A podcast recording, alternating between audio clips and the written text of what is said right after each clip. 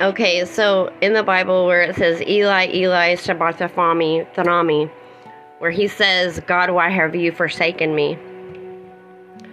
It's not that he didn't believe God, it was that he had laid down his life and he spoke the truth. People lacked to know the truth. It says, if you loved God, the one that you praise and stuff, you would love me. But you dishonor me. And then he says, Eli, Eli, why have you forsaken me? He's not saying God in him, he's saying God in you. Because not that we loved God, but God loved us. So the lack of God in people is lacking love. And if you knew love and if you knew God, you would know who Jesus is and you would know that Jesus is not lying to you. You would know the spirit of truth versus the spirit of falseness. None of those uh, trivial education philosophies would get in your way, in your mind, in your heart. You would know. So he says, Eli, Eli, why have you forsaken me, God? Jesus died for you to lay down life for you to live and be forgiven for sins, and you lack knowing the Spirit of truth, who died for you, disrespecting, dishonoring, and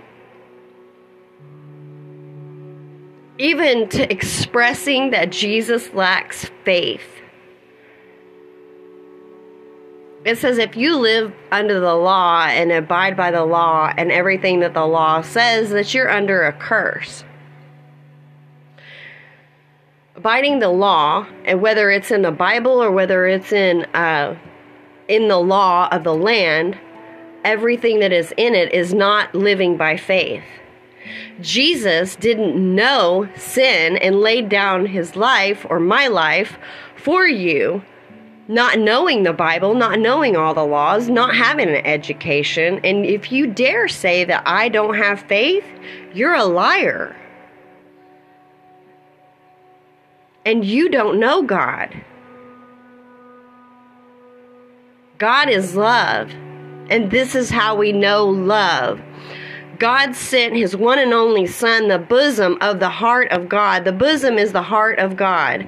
To be sin for you, so that you may become righteousness in God through him by the truth. Because the one that's going to tell the truth is the heart of God. And I will not speak to you in parables any longer, for I will shew you straight from the Father. God bless. Have a great day.